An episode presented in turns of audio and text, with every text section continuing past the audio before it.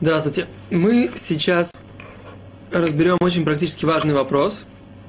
Э, как делать замес измененным способом? Когда это можно делать? Когда можно замешивать измененным способом?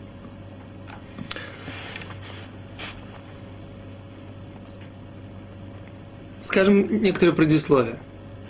Итак, у нас, мы говорили на предыдущем уроке, у нас есть два мнения – а именно, когда начинается запрет Тора? Уже с вливанием воды в сыпучий компонент, в сыпучее вещество, или же с момента, когда мы начинаем непосредственно мешать, э, месить тесто. То есть ну, делать это действие по перемешиванию воды и муки. Мука, еще раз мы говорим в кавычках, это любой сыпучий компонент, который доходит до состояния единого целого с водой, до состояния теста. Итак, мы говорили, что у нас есть спор.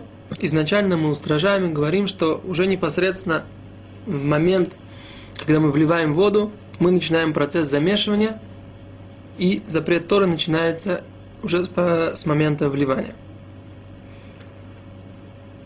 Но это только в обычных ситуациях. В, есть ряд ситуаций, когда мы не устражаем это, на это мнение, а идем по мнению большинства пуским, большинства раввинов, большинства аллахических авторитетов, мы идем по мнению, что запрет Торы начинается только лишь с момента непосредственно замеса, непосредственно перемешивания муки и воды. Какие-то, какой же это ряд ситуаций? Какие-то ситуации. Обозначим их следующим образом. Если та смесь, которую мы приготавливаем, могла бы испортиться, если бы ее приготовили до субботы, то есть до субботы, если бы это испортилось, то можно приготовить шаббат и не устражать на мнение, что вливать воду в муку уже нельзя. Если мы готовим для ребенка, и если у нас такие стесненные обстоятельства, что, например, нам нужно накормить животное, и э, у нас в принципе, есть какая-то ситуация, мы можем попросить не еврея, и он вместо нас сделает вот этот замес. Это даже если это не для ребенка, и даже если это не испортилось бы.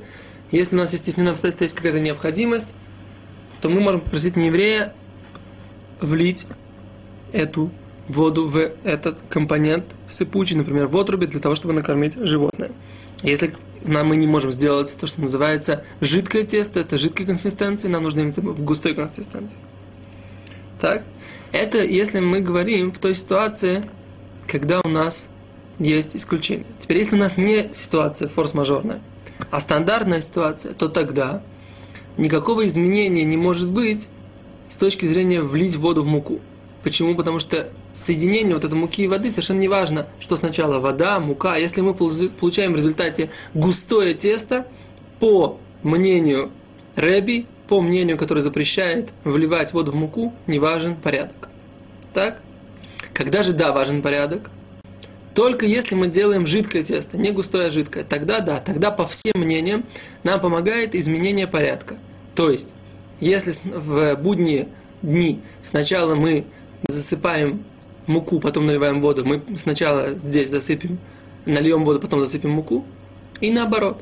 Если же нет стандартной ситуации, то сначала мы засыпем муку, потом нальем воду.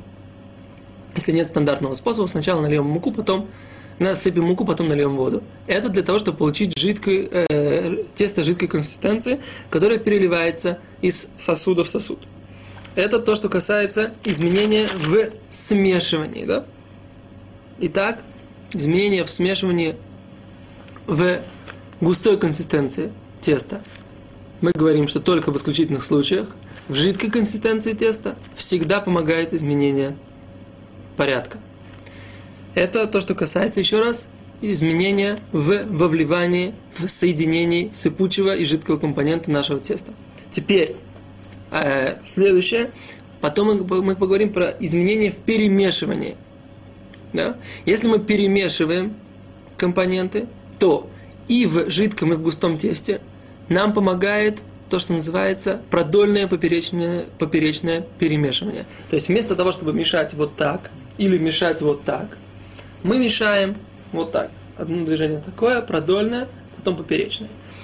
Э, лучше между продольным и поперечным движением доставать ложку из нашей смеси, перемешивать слои, это то, что мы говорим, что запрещено. Сколько угодно можно делать этих продольных поперечных движений, и если у нас не перемешивается достаточно хорошо, тогда можно переложить в другую посуду. Так? Это то, что касается всех способов измененного э, замеса. Подытожим.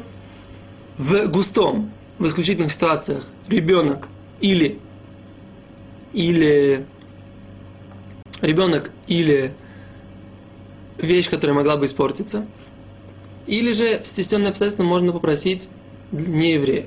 Это в ситуации, когда, например, нужно накормить животное. Это то, что касается жидкого густого теста. В жидком тесте там всегда помогает изменение порядка. При перемешивании всегда нужно и всегда помогает э, крест-накрест. И мы сказали по его поводу пять э, условий. Продольно-поперечно, не менять, не мешаем слои, достаем между слоями, сколько угодно раз делаем это продольно-поперечное движение, если не перемешивается, перекладываем в другую посуду.